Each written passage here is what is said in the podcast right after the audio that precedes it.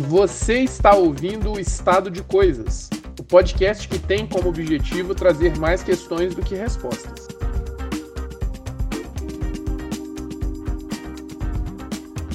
Bem-vindos e bem-vindas ao Estado de Coisas, o podcast que vai tentar deixar você com mais perguntas do que respostas, como eu vivo falando, porque respostas a gente tem demais. Eu acho que a gente precisa saber fazer a pergunta certa.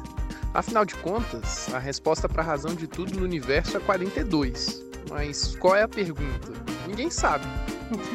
E hoje eu tenho uma convidada mais do que especial para conversar com a gente aqui sobre um assunto que não poderia deixar de ser abordado, até porque, pensando muito bem, a gente ainda não tem uma resposta fácil para este problema que nós temos posto em nossas direções. Eu chamo aqui a Bibiana Rosa, que é professora da rede pública de ensino no DF, é bacharela e licenciada em História pela Universidade de Brasília, e nessa mesma universidade ela fez o mestrado em Ciências Sociais, então é uma pessoa que sabe um pouquinho, né? Só um pouquinho. E além de tudo é uma amiga muito querida. E devo ressaltar, é linda, bela e engraçada. Não podia deixar de falar isso aqui. Então, Bibiana ou Biba, para quem é amigo, então você chama de Bibiana, tá?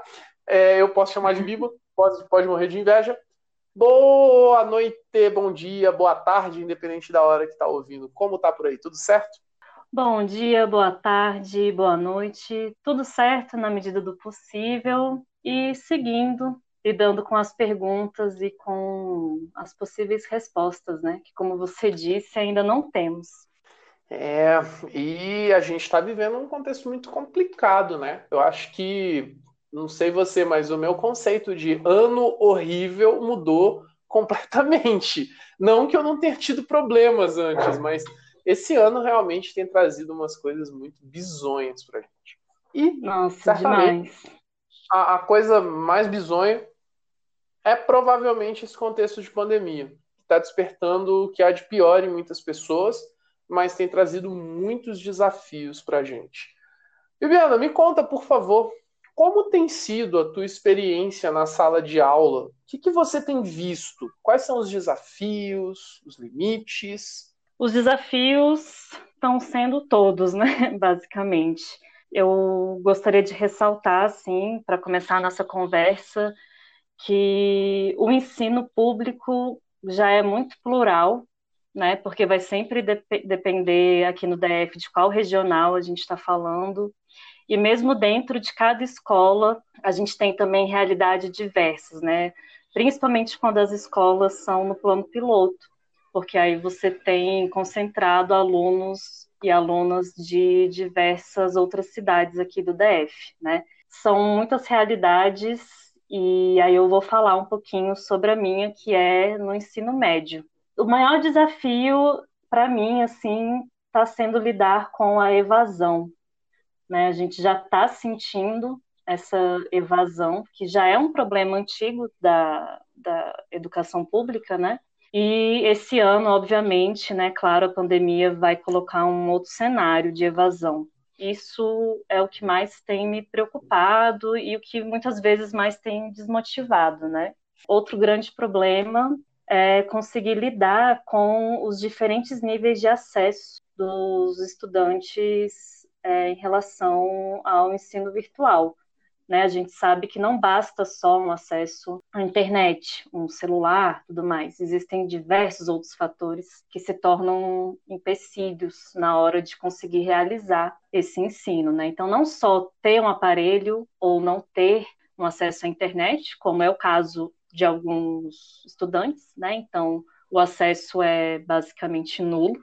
Mas mesmo, mesmo aqueles que têm um aparelho, então que tenham acesso à internet, que internet é essa? Qual é a capacidade de armazenamento do celular desse estudante? Pouquíssimos dos meus alunos acessam pelo computador, né? A grande maioria dos meus estudantes acessam as aulas, o, o, material, né? A Secretaria de Educação do DF fez uma parceria com o Classroom, né? Com o Google for Education.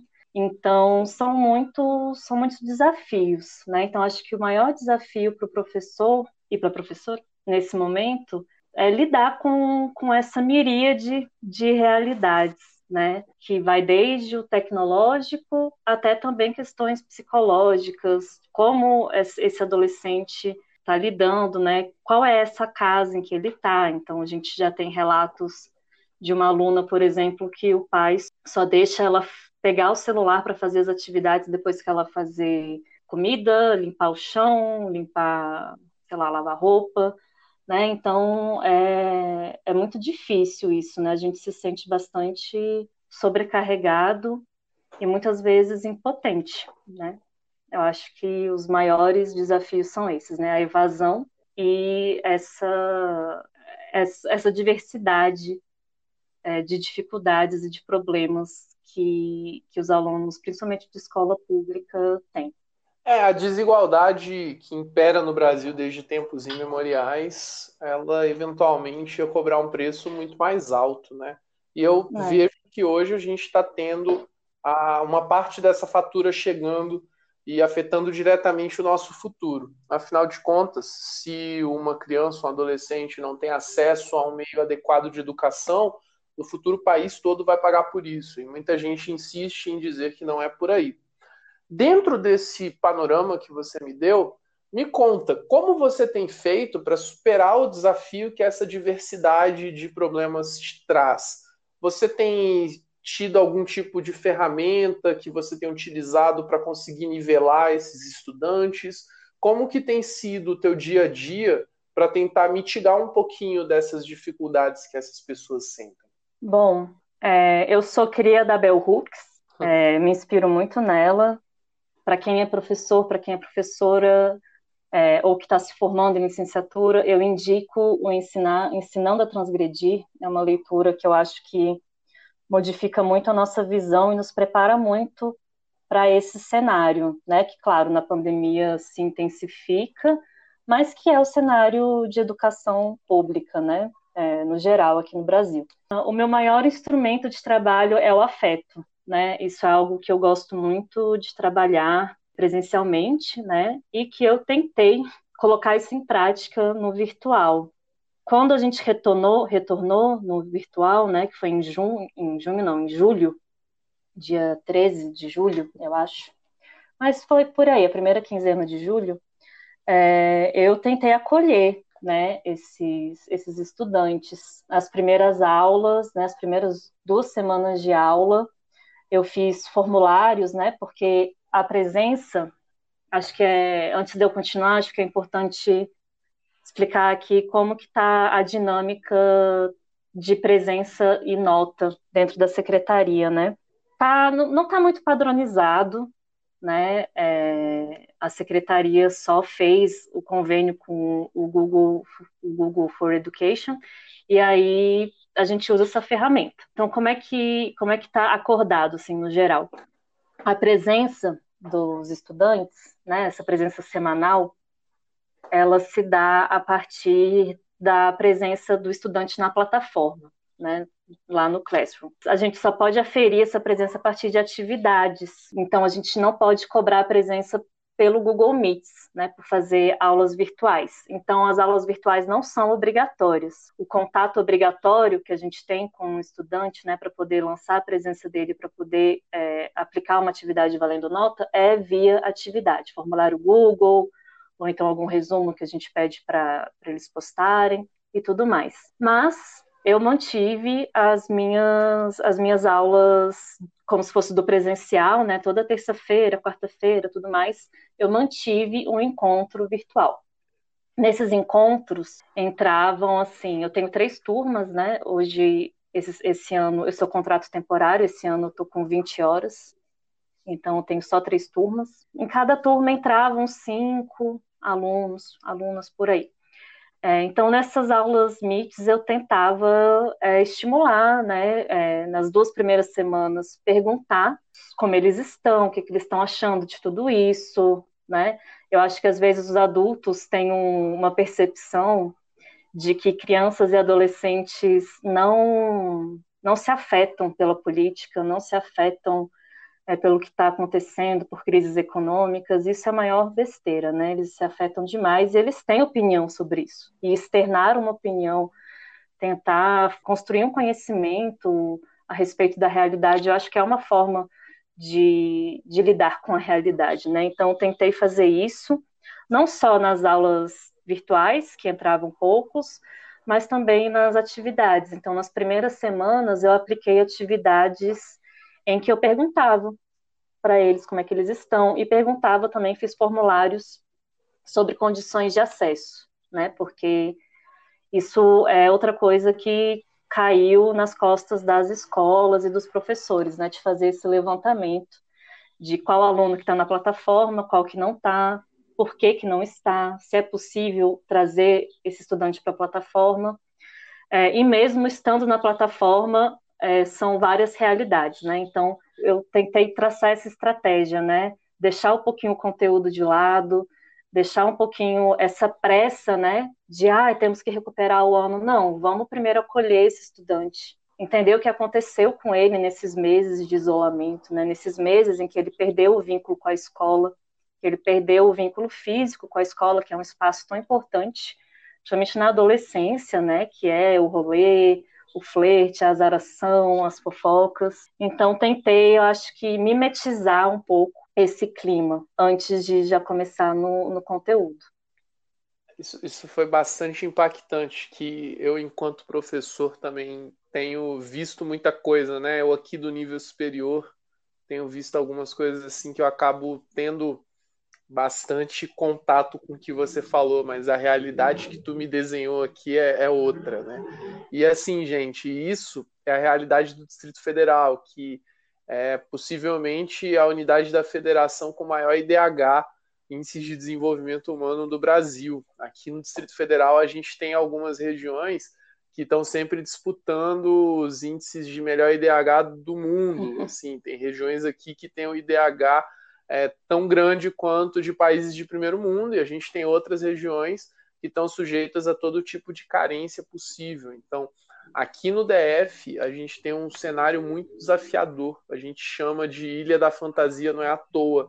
As pessoas que moram no chamado plano piloto estão cercadas em algum lado por alguns cinturões de pobreza, em outro lado por cidades que se desenvolveram, mas que também tem muitas pessoas que vêm para o plano piloto, aqui, né, fazendo uma alegoria com o centro, para trabalhar e voltam para suas casas. Então a pandemia mudou muito essa redesignação, essa situação que a gente tem de mobilidade, de acesso a serviços públicos, etc. E assim a escola não poderia ficar de fora. Então esse, esse esse relato que tu fizeste foi muito impactante. E aí eu te pergunto, né, além do estudante, a gente está aqui falando do estudante, das dificuldades, como que está você, você enquanto professora, você enquanto ser humano, como tem sido lidar com essa experiência? Você do outro lado da tela. A gente sabe que estar tá em sala demanda a gente ter atenção para o que aquele estudante está, para onde ele está olhando, para onde aquele estudante está mirando a atenção, por que está fazendo aquela cara. Então, tudo isso muda muito a forma como a gente dá aula, né? Esse feeling do físico. Como ah. você está se sentindo? Como está a sua cabeça? Como tem sido para você essa experiência de dar aula olhando para a tela? Olha, amigo, é difícil, né? A sala de aula sempre foi meu combustível. A troca, né, que acontece na sala de aula, os debates, então, eu sinto muita falta, né? É, eu tive alunos e alunas incríveis. Infelizmente, eles não abriam muito a câmera, mas eu consegui lidar com isso, né? É, de olhar para ícones, ou então para as fotinhas, ou então para memes, né? Que eles colocavam como perfil. Mas eu acho que isso eu fui, eu fui driblando. E uma coisa que eu tenho aprendido muito é que a gente precisa criar canais de comunicação com o estudante, né? É, e criar canais e alimentar esse canal também, né? Então isso foi algo que aumentou muito a minha, a minha carga de trabalho, mas que foi compensador, né? Por exemplo, no Google Classroom tem a, a gente lança as atividades lá, né? E aí você tem como na atividade colocar comentários individuais, né, para cada estudante. E aí na passagem do primeiro bimestre para o segundo bimestre, eu percebi que cada vez menos os estudantes estavam entregando as, os formulários, né, semanais. E aí eu fui mandando mensagem personalizada para cada um desses estudantes, né? Falando, ah, cadê você? Não sei o quê, volta, babá. Os que entravam nas meets e pararam de entrar nas meets, eu falava também, ah, cadê você nas meets? Estou com saudade, tudo mais. Então eu acho que é, é afeto mesmo, sabe? Eu acho que o, o carinho, o afeto, ele é uma ferramenta pedagógica muito, muito potente.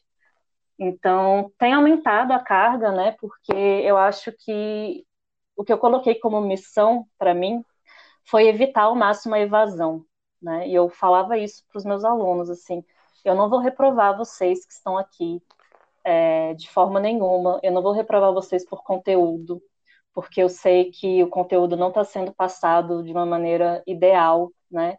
É, vamos interagir aqui e vamos tentar construir algo juntos, né?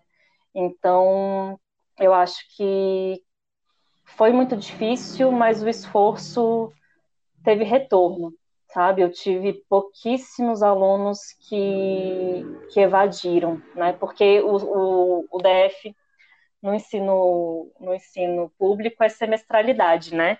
Então, eu tive um ano, o meu um ano de conteúdo é só no primeiro semestre, que terminou no comecinho de agosto.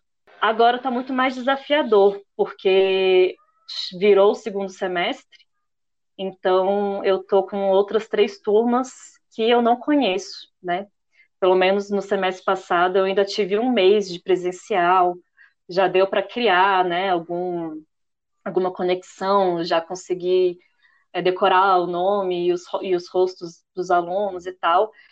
Esse semestre que começou agora está mais desafiador porque o contato começou virtual, né?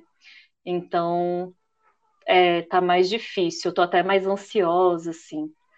Mas eu tô bem, assim, na medida do possível. Eu acho que o que a gente tem que fazer, o maior desafio, é entender que nós, como indivíduos, não podemos carregar a educação pública brasileira nas costas, isso é impossível. E então eu sempre tento pensar nos meus estudantes, né? O que, que eu posso fazer em relação a essa pessoa que está aqui agora ao meu alcance? Então, acho que isso é um pensamento que me ajuda a não surtar, a não me martirizar e a não me desmotivar, né?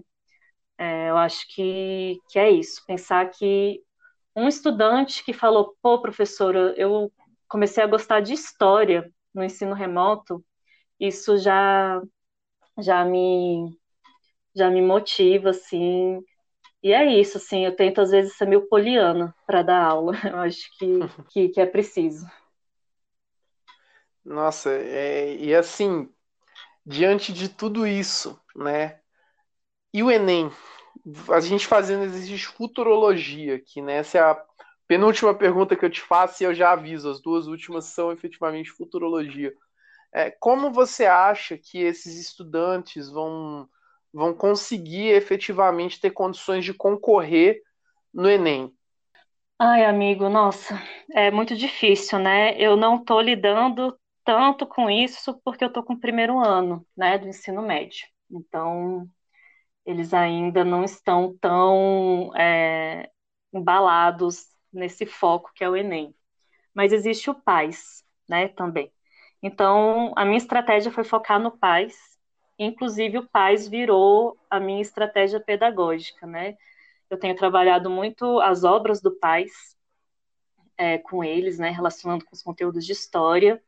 E nos MITs, que não é obrigatório, eu tenho também ensinado eles a fazer uma prova, não só de pais, mas provas públicas no geral, né? Porque eu sinto que isso não é feito muito na escola pública e muitos alunos já têm essa, essa baixa autoestima de pensar que isso não é para eles, que eles não têm capacidade de concorrer com a galera da, da escola privada.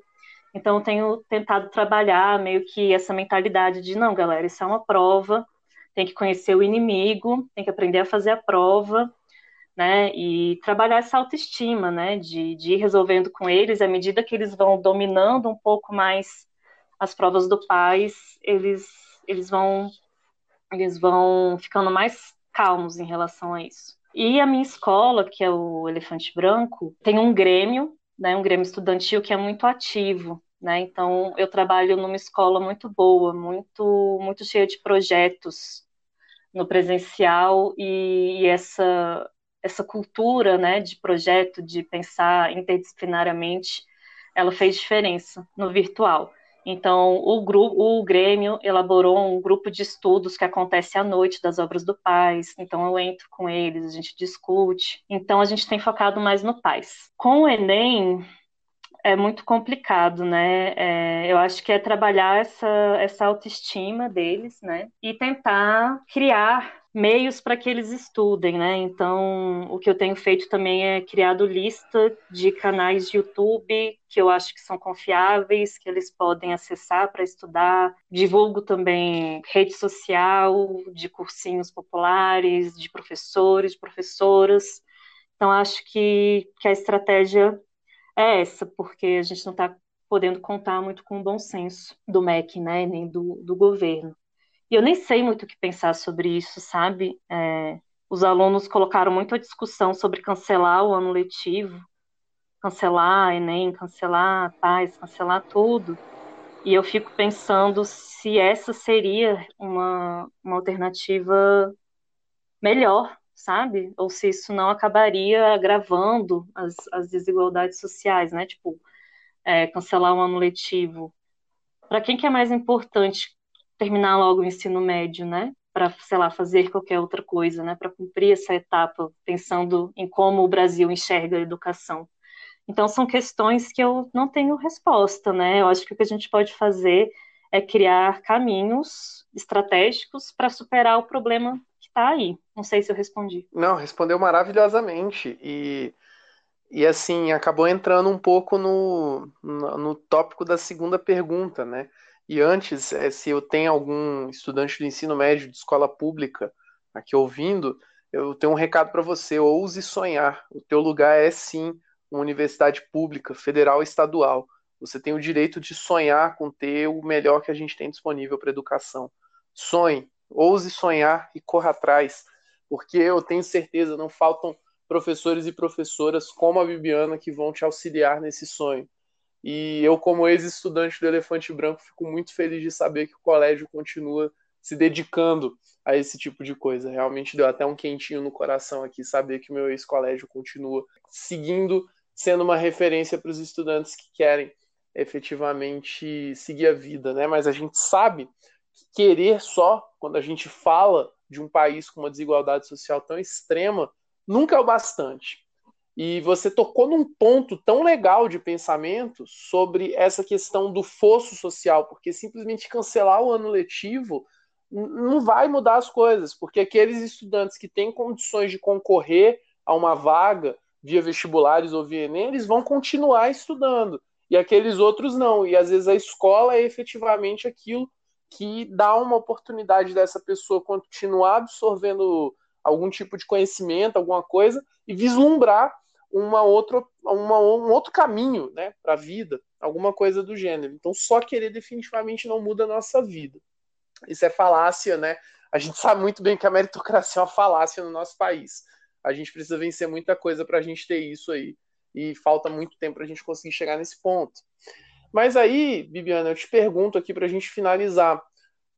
Você tem alguma esperança que a partir do ano que vem supondo que a gente vai ter uma vacina à disposição da população e tudo, que as pessoas consigam voltar para a sala de aula após o fim do período de férias, enfim, para retomar o ano letivo. Você acredita que a gente vai conseguir, de alguma forma, é, pelo menos tentar recuperar um pouco do tempo que a pandemia tomou, tanto de nós, professores, quanto dos nossos estudantes? Olha, amigo, eu acho que no mundo ideal haveria uma reformulação curricular de emergência, assim, sabe? Porque mesmo dentro da rede pública, a, o, o elefante branco na escola que eu dou aula é uma realidade já muito distinta, por exemplo, de escolas que atendem os alunos da estrutural, da, do sol nascente, né? Então, efetivamente, dentro dessas escolas, não existia o ano letivo, né, para a grande maioria dos estudantes, para uma opressiva maioria dos estudantes. Então, eu acho que a verdade é essa, né? Para, sei lá, não, não vou chutar uma estatística aqui, porque eu não vou saber, mas uma grande maioria dos estudantes de escola pública, o ano letivo não aconteceu, né? Então, eu realmente não sei como a gente deveria lidar com isso, né? Eu estava discutindo com alguns professores de que deveria, antes de retomar um ano letivo de 2021, de ter um período de recuperação dos conteúdos do ano passado, né? Tipo, não reprovar ninguém e fazer essa recuperação. Aí eu acho que vai depender muito, né? Por exemplo, ensino infantil, alfabetização, esses anos iniciais de pensamento matemático e tudo mais, eu acho que é mais complicado a visão que eu tenho de história, né, que eu, que eu, que eu, que eu dou aula, é, eu acho que é possível a gente recuperar isso trazendo uma discussão sobre o que aconteceu, historicizando a pandemia, historicizando todas as questões que trouxeram e tudo mais, né? E aí é, seguir para o segundo ano, né? Então, eu acho que é uma discussão muito complicado, assim, que vai depender do Estado, vai depender se a gente está falando da rede privada, se a gente está falando da rede pública, e vai depender também de qual etapa da educação a gente está falando. Eu acho que no ensino médio, eu penso que poderia haver, principalmente aqui no, no, no DF, né, que existe essa relação com pais, né, que que já tem uma relação um pouco mais próxima com a universidade, com essa forma de seleção, é, poderia haver um remanejamento curricular para o primeiro ano que vai chegar, né? A galera que está no nono ano que vai chegar, principalmente segundo e terceiro ano. Mas seria teria que ser uma discussão técnica com pessoas competentes, com pessoas que estão interessadas, e a gente não tem visto muito disso, né? De pessoas técnicas e competentes para resolver essas questões. Então, eu realmente não faço ideia. Essa é a minha resposta.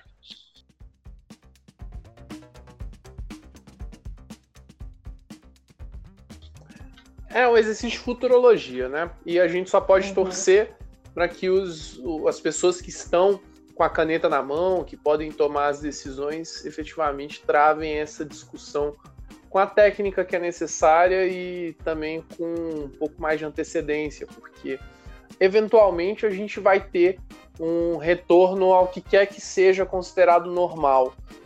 Por hora, eu acho muito difícil a gente falar em normal quando a gente tem mais 150 vidas perdidas por uma doença que a gente viu chegar. Mas em algum momento da vida a gente vai retornar para isso. E a gente vai ter esse momento, a gente vai ter que pensar, e agora? O que, que a gente vai fazer? E quanto antes essa discussão começar, melhor. Essas sugestões que você deu são excelentes. E apenas antes de terminar, a título de esclarecimento, para quem está ouvindo a gente, o Elefante Branco ele fica aqui na Asa Sul, em Brasília. A Asa Sul fica dentro do plano piloto, é uma região é, de classe média alta. Então, a própria estrutura do colégio é bem interessante, tudo é um colégio bem grande, bem amplo, é, e atende estudantes de regiões é, por vezes não tão carentes. Então a gente tem realmente um desnível é, muito grande entre uma escola como o Elefante Branco, que fica no centro, e uma escola que fica numa região mais periférica. Então até isso precisa ser levado em consideração. E um segundo esclarecimento é que o PAIS é o programa de avaliação seriada. Né? Aqui em Brasília a gente tem isso, é maravilhoso, né, Bibiana? O estudante ah, é tem a possibilidade de particionar o vestibular em cada um dos anos. Então, no primeiro ano, ao final, do primeiro ano faz uma prova é, com o conteúdo do primeiro ano e vale como vestibular. Segundo, terceiro ano, mesma coisa. E ao final você soma as notas dessas provas, cada uma com seu peso específico, e você pode concorrer a uma vaga no, no, na Universidade de Brasília a partir dessas provas. Então é bem interessante, é uma outra saída, né? E isso pode acabar forçando uma discussão mais profunda da nossa educação, porque é, ainda temos a UNB muito atuante aqui especialmente na área de educação. Então é isso. Viviana, alguma pergunta que eu não tenha te feito? Alguma consideração que você queira colocar antes de terminarmos esse episódio que eu particularmente achei incrível? Não, acredito que os esclarecimentos sobre o pais, o elefante branco, já, já cobriram, né? Só um adendo que também o elefante branco ele fez parte dos projetos originais de escola lá do, do Niemeyer e tal, né? Mas, apesar disso, para receber presencial, por mais que seja uma escola dentro da Asa Sul, tudo mais, eu dava aula numa, numa sala que não tinha nem janela. Então, essa, essa, questão do, do presencial, desse retorno seguro ao presencial, é, é, outra discussão quando a gente pensa nas estruturas das escolas, né? É muito louco. Para mim, só com vacina. Antes de ah, vacina, pois é, né? o ideal Mas eu não sou especialista, isso. então. Bom, agora resta a gente torcer e trabalhar pelo melhor, né? Então, Viviana, muito obrigado. O episódio ficou maravilhoso e eu tenho certeza que nosso ouvinte vai gostar muito e aí você vai voltar aqui para discutir outros assuntos que eu sei que você sabe demais. Se você ter evocado a Bell Hooks, faz eu lembrar porque nós somos amigos há tanto tempo. Então, muito obrigado e até a próxima. Valeu, pessoal. Obrigada a você, si, por amigo. favor, não adoeça. E usem máscara. Usem máscara, sempre. Até logo, gente. Tchau, tchau.